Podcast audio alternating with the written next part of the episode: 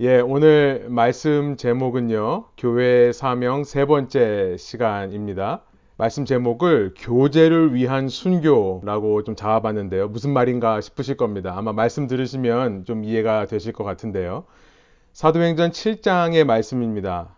아, 실은 오늘 원래 어, 가스펠 프로젝트 4권의 세 번째 시간은요, 이 사도행전 5장의 말씀입니다. 아나니아와 삽비라의 이야기인데요. 제가 말씀을 어, 월요일 날 이제 대략적인 아웃라인을 잡아놓고 우리 김정아 전사님하고 진도를 맞추어 보다가 월요일 저녁에나 되어 어, 이 진도가 틀리다는 걸 알게 되었습니다. 아이들은 아나니아와 삽비라가 없고 요 7장, 8장에 나와 있는 스테반의 순교 이야기로 넘어간다는 사실을 알고 제가 잡았던 아웃라인과 다른 설교를 좀 준비했는데요. 하다 보니까 이 두 가지가 연결되는 것을 알게 되었습니다. 사도행전 우리 7장이지만 어, 우리 4장부터 5장의 내용을 한번 다루면서 말씀을 나눠보기를 원하는데 이 시간 읽을 때는 저희 사도행전 7장 54절부터 8장 3절까지만 함께 읽도록 하겠습니다. 저와 여러분이 한 절씩 번갈아 가면서 읽고 마지막 절 함께 읽기 원하는데요. 이 시간 마이크를 켤수 있는 분들은 켜시고 함께 동참해 주시면 감사하겠습니다.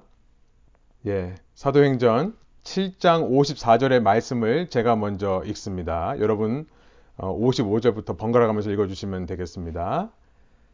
그들이 이 말을 듣고 마음에 찔려 그를 향하여 이를 갈거늘 스테반이 성령 충만하여 하늘을 우러러 주목하여 하나님의 영광과 및 예수께서 하나님 우편에 서신 것을 보고 말하되 보라 하늘이 열리고 인자가 하나님 우편에 서신 것을 보노라 한데 그들이 큰 소리를 지르며 귀를 막고 일제히 그에게 달려들어 성 밖으로 내치고 돌로 칠세 증인들이 옷을 벗어 사울이라 하는 청년의 발 앞에 두니라.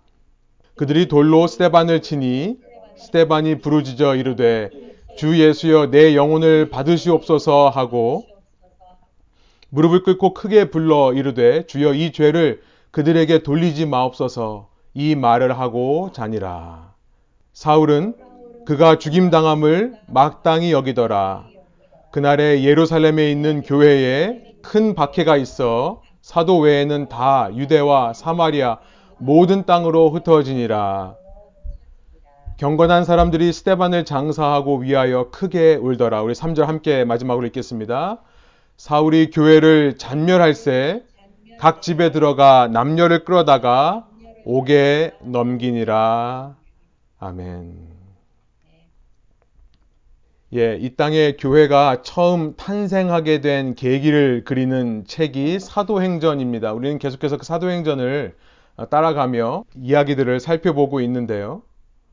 어, 우리는 이 사도행전을 읽으면서 크리스천 신앙이라고 하는 것, 기독 신앙이라고 하는 크리스찬어티라고 하는 것은 언제나 실질적인 행함으로 나타난다는 사실을 새삼 발견하게 됩니다. 성령 하나님이 교회에 임하실 때, 교회란 신자를 말합니다. 성령 하나님이 믿는 사람들 위에 임하실 때, 그 임재는 언제나, 언제나입니다. 삶 속에 구체적이고도 실질적인 또 현실적인 행함으로 나타나더라라는 사실이에요. 우리가 믿는 신앙이란 어떤 추상적인 개념이 아니라 우리의 실제 삶의 현실 가운데 이루어지는 아주 구체적인 행함이다라는 사실을 새삼 발견하게 되는 것입니다. 이 누가가 누가복음에 이어서 기록한 책, 이 사도행전이라 우리가 부르는 이 책의 이름은요, 그리스어 말로는요, 프락세이스라고 합니다. 이것은 프락시스라는 말의 복수형인데요. 프락시스라는 말에서 영어의 practice, practicality라는 말이 나왔습니다. 아주 구체적이고 현실적인 행동이라는 뜻이 이 책의 제목인 것입니다. 이 행함의 주체를 우리가 굳이 말하자면 사도행전이라 부를 것이 아니라 성령행전이라 불러야 할 것입니다. 성령께서 교회에게 성령께서 제자 공동체 위에 임하실 때 어떤 구체적인 결과들이 나타나는가, 곧 어떤 행동들이 나타나는가가 이 책의 주제이고요. 크리스천 신앙은 아까 말씀드린 대로 구체적인 삶의 행함으로 나타난다는 것을 이 책이 말하고자 하는 것입니다. 그렇다면 여러분, 이 실질적인 행함은 무엇인가가 질문이 듭니다. 성령이 임하실 때마다 사도행전은 아주 구체적인 삶의 행함들이 그들의 실제 삶 속에 나타난다는 것을 기록하고 있는데요. 바로 교제입니다. 우리가 코이노니아라고 살펴보았던 교제라는 것은 서로 물건을 나누는 일들이 성령이 임하실 때 일어났다는 것을 말씀하고 있죠. 우리 지난 2장을 통해 사도행전 2장 44절부터 47절까지를 읽어 보았었습니다. 다시 한번 제가 세 번역으로 읽어 보겠습니다. 여러분 44절 믿는 사람은부터 시작해서 47절에 호감을 샀다라는 말까지가 한 문장입니다. 이 한 문장이 무엇을 의미하는지를 다시 한번 생각해 보기로 합니다. 믿는 사람은 모두 함께 지내며 모든 것을 공동으로 소유하였다. 그들은 재산과 소유물을 팔아서 모든 사람에게 필요한 대로 나누어 주었다. 그리고 날마다 한 마음으로 성전에 열심히 모이고 집집이 돌아가면서 빵을 떼며 순전한 마음으로 기쁘게 음식을 먹고 하나님을 찬양하였다. 그래서 그들은 모든 사람에게서 호감을 샀다. 이 모든 말이 한 문장인데요. 여러분 성령의 임재가 일어났을 때 교회에게 나타났던 아주 구체적이고 실질적인 행함들이 기록되어 있는 거죠.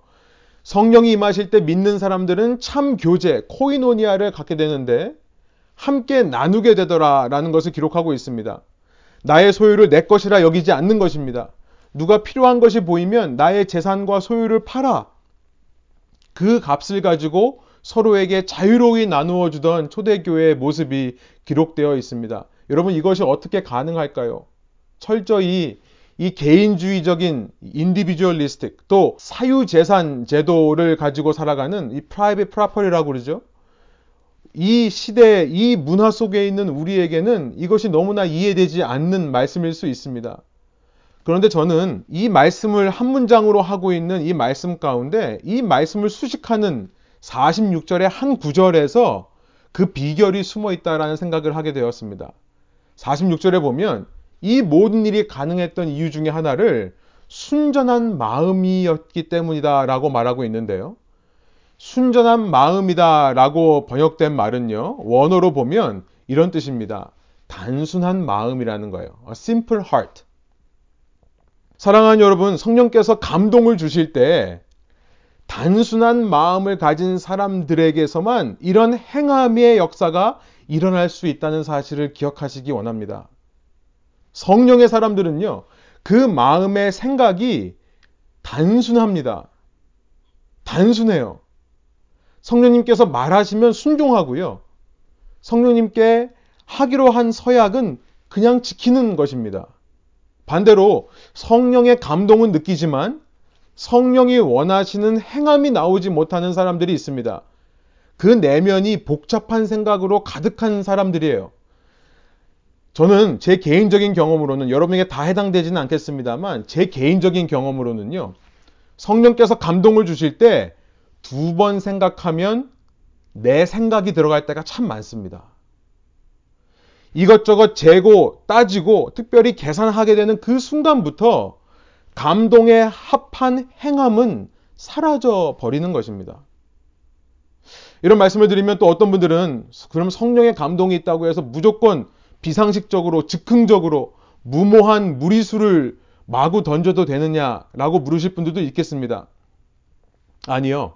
이 단순한 마음에 지혜가 필요합니다. 예를 들어서 저는 어, 교제를 위해서 이렇게 나누는 삶을 위해 우리에게 꼭 필요한 것은 예산이 필요하다라는 생각을 합니다. 예산을 미리 세워두는 겁니다. 저희가 일정하게 받는 수입, 이 월 수입의 퍼센티지를 따로 이 교제를 위한 예산으로 두는 것이 중요합니다. 한 달 수입의 일정 퍼센티지를 교제를 위해 정해 놓으면요. 여러분 그 한도 내에서 성령의 감동이 있으실 때 정말 자유롭게 필요한 곳이 보이면 그곳에 사용할 수 있는 것을 경험하게 됩니다. 예산이 없으면요, 망설이게 되죠. 그 순간 계산하게 됩니다. 그러면 그냥 그때는 감동을 느끼지만 지나갈 때가 참 많은 것 같습니다. 여러분, 교회에서도 재정을 집행할 때 반드시 예산을 정하고 예산 내에서 어, 재정을 쓰는 그런 습관을 우리가, 그런 제도를 우리가 중요시하죠. 만약 예산에 돼 있지 않은 거라 하면 최소한 수정 예산안이라든지 함께 회의를 해서 결정하고 집행하는 것을 원칙으로 하는 이유가 바로 거기에 있습니다. 예산을 정해놓는 지혜가 있으면 더욱더 단순한 마음으로 성령께 순종하기가 쉬워지는 겁니다. 여러분, 이런 지혜로운 교재, 그냥 교재가 아니라 이런 지혜를 가지고 있는 교재에 대해서 저는 사도행전 4장이 이어서 말씀한다 생각을 하는데요. 사도행전 4장, 지난 시간에 우리가 말씀을 나눴습니다.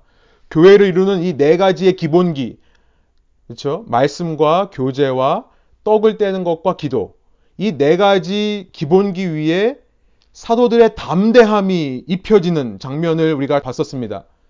이렇게 담대함이 입혀질 때에 사회적인 영향력을 나타내게 되는데요. 4장 31절에서 그렇게 기도하며 성령으로 충만해서 담대하게 하나님 말씀을 외치게 되었을 때 그 결과로 2장에서와 동일한 행함이 이루어진다는 것을 32절부터 말씀하십니다. 사도행전 4장 32절부터인데요. 많은 신도가 다 한 마음과 한 뜻이 되어서 아무도 자기 소유를 자기 것이라고 하지 않고 모든 것을 공동으로 사용하였다라고 말씀합니다. 그러면서 33절 사도들은 큰 능력으로 주 예수의 부활을 증언하였고 사람들은 모두 큰 은혜를 받았다라고 말한 다음에 34절 그들 가운데는 가난한 사람이 하나도 없었다라고 말하고 있습니다. 여러분 얼마나 놀라운 말입니까? 어떻게 그것이 가능했는가? 34절이 이어서 말씀하죠. 땅이나 집을 가진 사람들은 그것을 팔아서 그 판돈을 가져다가 사도들의 발 앞에 놓았고 사도들은 각 사람에게 필요에 따라 나누어 주었다. 어떻게 가난한 사람이 그 중에 없을 수 있습니까? 사람들이 땅이나 집을 팔아서 그 돈을 가져다가 사도들 앞에 두었다라고 되어 있는데요. 여러분, 교회 역사 최초로 교회 내에 공공기금제도, 곧 오늘날 헌금제도가 생겨나는 것입니다. 이것이 지혜예요. 규모 있게 우리가 그냥 무작정 하는 것이 아니라 필요를 보고 필요에 요구되는 이 재정을 그만큼 교회가 비축해 놓는 이 공공기금제도가 시작된 것입니다. 여러분 그런데 34절 35절 읽으면서 이런 생각이 드실 수 있어요. 아니 땅과 집을 팔아서 교회에게 바친다니 우리 미디어에서 보던 광신도의 모습들 같죠? 이거야말로 앞서 말씀드린 비상식적이고 즉흥적으로 무모한 무리수를 마구 던지는 것처럼 보이지만요. 그러나 여러분 원어로 보면 이들은 자기 소유로 전부를 갖다 바쳤다는 의미가 아닙니다. 그 일부를 팔아서 사도들의 발 앞에 필요할 때마다 갖다 놓았다는 의미로 해석해야 됩니다. 35절에 이 놓았다라는 말 자체가 모든 것을 다 팔아서 드렸다는 말이 아니라 필요할 때마다 반복의 의미가 들어 있습니다. 필요할 때마다 헌금했다라는 의미로 이해하실 수 있는 단어입니다. 그러니까 이들은 땅의 전체를 판 것이 아니라 일부만을 필요에 따라 필요한 금액을 모으기 위해 팔았던 거죠. 혹은 집을 판 돈을 가지고 가지고 있다가 그러면 자기가 생활하면서 쓰고 있다가 필요가 보이면 거기 그만큼 사도들 발 앞에 헌금했다는 것으로 이해할 수 있습니다. 자신의 한도를 알고 미리 준비해 놓았다가 감동이 있을 때 두 번 생각하지 않고 드리는 것입니다. 여러분 이렇게 경제 생활을 하면 기쁨이 있습니다. 가령 내가 한 달에 이만큼은 타인을 위해 쓴다라고 정해 놓으면요. 필요할 때마다 그 예산 안에서 집행하는 것입니다. 그러면 제가 밥을 사면서도 억지로 사는 것이 아니고, 물론 아깝습니다만, 그러나 기쁘게 밥을 살 수 있는 것들을 경험하게 됩니다. 헌금을 퍼센티지로 정해 놓으라는 것도 같은 원리입니다. 단순한 마음을 위해 지혜가 필요한 것이죠. 정해놓고 두 번 생각하지 않기 위해 퍼센티지로 정해놓으면 그래서 강요하거나 혹은 인색함으로 내지 않고 자발적인 기쁨으로 드릴 수 있게 되는 것입니다. 이 비결이요. 고린도 후서에 나와 있는 비결입니다. 고린도 후서 9장 7절인데요. 미리 정해 놓으면 아까워서 마지못해서 내는 일이 없습니다. 기쁜 마음으로 낼 수 있게 되는 것입니다. 여러분 이런 일들이 있고 나서 이제 사도행전 5장에 보면 아나니아와 삽비라라는 부부의 이야기가 나오는 것입니다.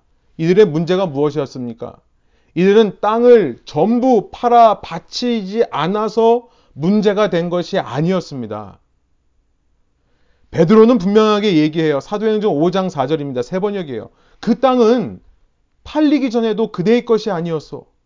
또 팔린 뒤에도 그렇게 땅을 팔아서 받은 돈도 그대 마음대로 할 수 있었던 것이 아니었어. 이건 당신 것이 아니었냐? 그런데 어찌하여 이런 일, 이런 일을 할 마음을 먹었어? 문제가 무엇이었습니까?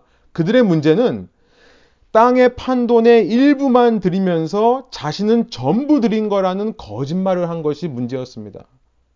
그대는 사람을 속인 것이 아니라 하나님을 속인 것이요라고 말하고 있는 것입니다. 성령의 감동을 꾸며냈던 것이 그들의 죄였습니다. 성령의 감동을 받고도 두 번 생각한 겁니다. 기록된 초기 교회, 초대 교회의 첫 위기는 외부적인 위기로부터 온 것이 아닙니다. 내부적인 위기에서부터 온 것인데요. 그것은 성령 임재의 가장 확실한 증거인 교제가 파괴되는 것입니다. 사도들은 그 교제가 파괴되는 것을 아주 중요한 위기라고 인식을 했던 것입니다. 사랑하는 여러분, 제가 말씀을 더 나누기 전에 오늘 설교의 첫 번째 포인트를 다시 한번 강조하고 어, 넘어가고 싶습니다. simple mind. 단순한 마음. 성령의 임재로 인해 우리의 삶에는 행함이 나타나야 됩니다. 이것이 사도행전의 기록의 목적입니다. 교회는 실질적인 행함이 있어야만 하는 공동체입니다.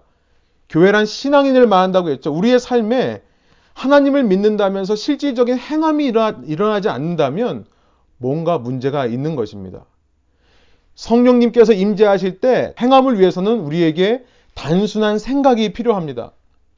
내가 할 수 있는 범위 내에서 성령께서 감동을 주셨다면 더 이상 묻고 따지지 말고 순종하는 겁니다. 이 똑똑한 현대인들에게 저를 포함한 현대인들에게 회복되어야 할 교회됨의 핵심이라고 할 수 있습니다.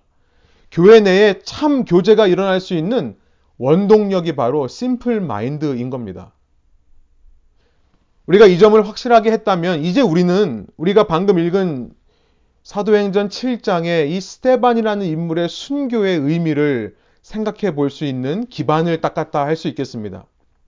이 스테반이라는 인물의 등장과 죽음은요, 바로 이러한 초대교회의 교제, 코이노니아, 이것과 직접적인 연결이 되어 있기 때문에 그렇습니다. 교제를 이해해야 스테반의 순교가 이해된다라는 사실이에요. 사도행전 6장에 보면 초대교회는 또 하나의 내부적인 갈등을 겪습니다. 교회가 무너지는 것은 외부의 위기가 아닙니다. 외부로부터 오는 위기 때문이 아니라 내부의 분열로 무너지는 것이죠. 그런데 이 두 번째 찾아온 위기 역시 교제하는 삶 위에 다가온 문제입니다. 저는 이 말씀들을 이렇게 쭉 읽어보면서 이 하나님을 대적하는 세력, 우리가 사탄이라고 표현하는 이 하나님을 적대하는 세력이 가장 싫어하는 것, 어쩌면 교회를 흔들기 위해 방해를 하고 제동을 거는 것 중에 하나가 교제이구나라는 생각을 하게 됩니다. 저는 제가 제자 영육반에서 이 말씀을 반복해서 말씀드린 것 중에 하나가 바로 이건데요. 여러분 제자됨에 있어서 말씀이 중요하고 기도가 중요하고 선교 전도도 중요합니다만 저는 어쩌면 제자됨에 있어 특별히 공동체를 이룸에 있어 가장 중요한 것은 교제라고 생각합니다. 특별히 이 시대에 이 교회에 대한 마음들이 많이 흩어지고 있는 시대, 교회 외에도 신앙생활이 가능하다라고 외치는 시대에서 우리가 정말 회복해야 될 것은 교제의 삶인 것입니다. 이 교제라고 하는 것을 우리가 끈끈이 연결되지 않으면 이 공동체를 향한 결속력은 완화되기가 너무나 쉬운 것입니다. 초대교회에 과부들을 위한 구제가 일어납니다. 6장 1절의 내용이에요. 앞서 4장 5장에 기록된 대로 제자들이 자기의 소유를 사도들의 발 앞에 갖다 두어 그들에게 바쳐왔기 때문에 가능했던 사역 중의 하나가 과부들을 구제하는 일이었습니다.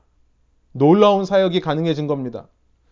그런데 사람들이 많아지면서 어떤 일이 벌어지냐면 그 가운데 헬라파 유대인 과부들이 자꾸 구제해서 빠지게 되는 일들이 생겨납니다. 유대인의 인종차별의 문화가 교회 안으로 스며 들어온 것입니다. 당시 교회에는 정통파 유대인이라고 하는 Hebraic Jews, Orthodox Jew라고 할 수 있는데요. 또 이, 이들과 헬라파 유대인들이 함께 섞여 있었습니다. 헬라파 유대인들, 이 Hellenist라고 하는 사람들은요, 당시 공용어였던 그리스어를 하는 사람이었습니다. 그리스어가 모국어가 되었던 유대인들을 가리켜 하는 말입니다. 이 헤브라이크 주라는 것은 정통파 유대인이라는 것은 이 히브리 말이 유대인의 말이 모국어였던 사람들이라는 것입니다. 쉽게 오늘날로 말하면 1세 교회 안에 있는 한인 2세들을 생각해 볼 수 있죠. 이 히브리어를 하는 정통파 유대인을 중심으로 모든 교회가 운영이 되기 시작하는 겁니다. 말하자면 1세 위주로 사역이 흘러가는 것입니다. 이 문제가 대두되자 열두 사도는 모든 제자들을 소집해서 회의를 하여 해결책을 제시합니다. 그것이 6장 2절부터 4절에 나와 있습니다. 그래서 열두 사도가 제자들을 모두 불러놓고 말하였다. 요약하면 이렇습니다. 우리는 우리가 기도하고 말씀을 전하는 일에 우리의 모든 시간을 사용할 테니 대신 형제 자매 여러분 중에서 성령과 지혜가 충만한 일곱 사람을 뽑아 이 구제하는 일을 그들에게 맡기자라는 것입니다. 3절에 보면 성령과 지혜가 충만한 일곱 증인이라고 되어 있습니다. 원어에는 이 집사라는 말이 없고요. 증인이라는 말이 있습니다. 단순한 마음으로 성령께 반응하는 사람, 그러면서도 지혜가 있는 사람 일곱을 세운 것입니다. 우리는 이 일곱 명을 흔히 집사라고 하죠. 디컨이라고 하는데요. 사도행전에서는 이 단어가 등장하지 않습니다. 그런데 우리는 6장 2절에서 이들이 음식을 베푸는 일을 했다. 이 베풀다라는 말이 디아코노라는 말입니다. 이 접대하다라는 동사로부터 이 접대하는 사람, 베푸는 사람이라는 의미로 디컨, 집사라는 말을 만들어낸 것입니다. 우리 농담처럼 어느 교회, 제가 어렸을 때 교회 다니면서요, 집사님들이 청년들 밥 사주시면서, 야, 집사는 밥사야. 맨날 그러셨거든요. 근데 그게 성경적인 근거가 있는 말이었습니다. 이 일곱 명의 집사님들 중에 처음으로 등장하는 사람이 스테반이었던 것입니다. 놀라운 사실은요. 이 6장 5절을 읽어보면 그들의 이름이 쭉 나열되어 있는데요. 그들의 이름이 모두 그리스어 이름이었습니다. 그들은 정통파 유대인이 아니라 헬라파 유대인이었을 가능성이 매우 높은 겁니다. 헬라파 과부들이 구제에서 빠지게 되자 헬라파 배급인들을 헬라파 밥사들을 세운 것입니다. 2세들을 위해 2세 지도자를 세웠던 교회의 모습을 생각해 보면 될 것입니다. 아, 이런 헌신, 아름다운 헌신이 있는 교회. 그런데 저는 이 7장에 넘어와서 그 집사님 중에 첫 번째였던 스테반이라는 자가 순교자가 되는 장면을 바라보며 이런 생각을 하게 되었습니다. 그 스테반이라는 분이 맡은 직업 자체가, 맡은 일 자체가 그렇게 성령과 지혜가 충만하여 베푸는 일이었습니다. 교제였어요. 그는 어쩌면 단순한 마음으로 성령께 순종하는 자였을 거다. 그렇게 단순한 마음으로 성령께 순종하던 자였기 때문에 그는 교제에 합한 사람이었고요. 교제를 담당하며 이끌어가기에 부족함이 없던 지혜가 있던 그였습니다. 그렇기 때문에 그는 그 교제의 연장성상에서 자신의 소유만이 주는 것이 아니라 결국 자신의 생명까지도 성령께서 요구하실 때 두 번 생각하지 않고 단순한 마음으로 드릴 수 있었던 것이 아니었을까. 이런 생각이 들게 된 것입니다. 그는 자신이 죽을 위기에 처했다는 것을 알면서도 두 번 생각하지 않고 부활하신 예수님에 대해 담대히 증거하였습니다. 그 원동력은 그가 평소에 교제를 하며 훈련되었던 그 단순한 마음으로부터 나왔을 수 있다는 것입니다. 7장에는 이 스테반이 죽기 전에 남긴 긴 설교 내용이 기록되어 있습니다. 그 긴 설교의 핵심은 바로 이겁니다. 하나님은 성전 안에만 계신 분이 아니라 백성의 삶 속에 계시는 분이시다. 6장 11절과 14절을 보면 결국 스테반이라는 사람이 이 법정에 accuse, 기소되었던 근거가 바로 이 말을 했기 때문이라는 것을 기록하고 있습니다. 유대인들에게 성전이 갖는 의미는 너무나 컸습니다. 그런데 하나님은 성전 안에만 계시는 분이 아니라 백성의 삶 속에 계시는 분이다라고 말하는 순간 그 성전의 권위가 깎여 내려간다라고 생각했던 것입니다. 성전에 모여서 제사 드리는 것만이 신앙생활의 최고라고 생각했던 그 유대인들이 이 스테반을 돌로 쳐 죽이는 장면입니다. 그런 유대인들 가운데 상상해 보세요. 이 예수 그리스도를 따르는 제자라는 사람들이 생겨납니다. 초기 기독교인들입니다. 그런데 그들은 어느 순간부터 성전에 올라서 제사 드리는 것보다 모여서 떡을 떼고 소유를 나누는 교제를 더 중요시하기 시작하는 겁니다. 모세를 통해 주신 그 계명에 순종하여 제사를 드리는 것보다 다른 말로 말해 모세의 율법보다 단 하나의 예수님의 계명 요한복음 13장에 기록되어 있는 새 계명을 너에게 주노니 서로 사랑하라. 내가 너희를 사랑한 것 같이 서로 사랑하라. 모세의 율법은 제쳐놓고 안식일 다음날 모여서 자기네들끼리 사랑을 나누는 모습. 그러면서 우리는 예수라는 사람의 말씀을 더 중요시한다라고 말했던 이들을 향한 비판과 핍박이 스테반에게 처음으로 쏟아져 나오는 장면인 것입니다. 주님께서는 말씀하십니다. 하나의 계명만을 말씀하세요. 내가 너희를 사랑한 것 같이 너희도 서로 사랑하라. 너희가 서로 사랑하면 이로써 모든 사람이 너희가 내 제자인 줄 알리라. 주님은 제자들끼리 서로 사랑하면 된다라고 하는 이 단 하나의 계명만을 남기셨습니다. 집사의 직분에 충실했던 스테반은 이 계명은 성전 안에서는 이루어질 수 없는 것이라 말했던 것입니다. 이 계명은 세상 속 제자들의 삶의 현장에서 실질적이고 현실적인 그 섬김과 나눔을 통해서만 그 프락시스, 행함을 통해서만 이루어지는 것이라 굳게 믿었기 때문에 자신이 지금 법정에 고발되어 돌로 맞아 죽을 상황인데도 불구하고 두 번 생각하지 않았습니다.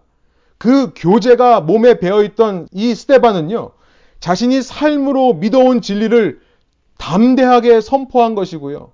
그 결과 자신의 생명까지도 주님을 위해 아낌없이 나누어 준 순교자가 된 것입니다. 교제와 순교가 어떻게 연결이 되는지를 설명드린 겁니다. 여러분, 그 스테반이 자신의 죽음으로 당시 제자들에게 외친 메시지가 무엇이었을까요? 너희도 나처럼 복음을 위해 목숨을 버려라라는 말씀이었을까요? 오늘 그 말씀을 읽는 우리에게 스테반은 어떤 메시지를 전달하려고 했을까요? 저는요, 이 말씀을 묵상하면서 이런 생각이 듭니다. 성령 충만으로 우리가 우리의 소유를 더 나아가 우리 생명의 한 부분인 우리의 시간과 우리의 몸의 에너지를 서로를 위해, 공동체를 위해 나누고 헌신하는 교제의 중요성에 대해 말씀하시는 것이다. 여러분, 오늘 이 스테반의 순교에 대해서 우리가 참된 시각을 회복하기를 원합니다. 교회란 성전에 모여서 어떤 종교적인 의식을 함께 드리는 그런 종교인들의 모임이 아닙니다. 교회란 서로의 필요에 실질적으로, 실제적으로 필요한 도움을 주는 공동체라는 사실입니다. 그리고 이를 이루기 위해서는 우리는 성령의 감동에 즉각적으로 순종하는 단순한 마음이 있어야 될 필요가 있고요. 여러분, 그 단순한 마음을 위해 우리 자신이 죽어야 된다는 사실입니다. 이것이 오늘날 우리가 교회로서 감당해야 할 순교라는 거예요. 내 자신을 부인하는 것이고 내 권리를 포기하는 것입니다. 여러분 이것은 고난이죠. 내 고난 맞습니다. 참다운 교제를 가능하게 하는 것, 그것을 위해 단순한 마음이 되는 것은 자기 부인, 자기 포기의 고난이 맞습니다. 이것은 손해고 낭비가 맞습니다. 그런데 이 스테반의 죽음을 보면요. 예수님의 고난을 생각나게 합니다. 우리가 읽은 59절, 60절입니다. 여러분 자리에서 한번 한 목소리로 한번 같이 읽어보겠습니다.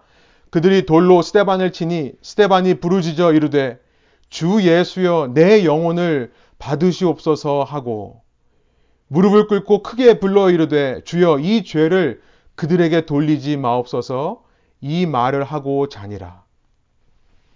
스테반은요. 누가복음 이 사도행전을 기록한 누가가 기록한 누가복음에 기록된 십자가 위에서 주님께서 하신 말씀들을 동일하게 반복하고 있습니다. 누가복음 23장 34절 또 46절에 나와 있는 주님의 말씀을 똑같이 반복하는 겁니다. 스테반의 고난은 곧 주님의 고난이라는 것을 생각하게 되는 거죠. 교회의 고난은 곧 주님의 고난이라는 것을 생각하게 됩니다. 교회는 주님의 몸과 같기 때문에 교회가 당하는 고난, 곧 우리가 신, 우리 신자가 당하는 고난은 주님의 고난인 겁니다. 여러분, 모든 사람이 죽으면 그 죄값을 다 치르고 끝납니다. 그런데 저는 이런 생각이 들었어요. 죽은 사람의 죄를 더 이상 묻지 않는 것이 세상의 사람들의 모습인데요. 주님은 죽으신 이후에도 계속해서 고난을 당하십니다.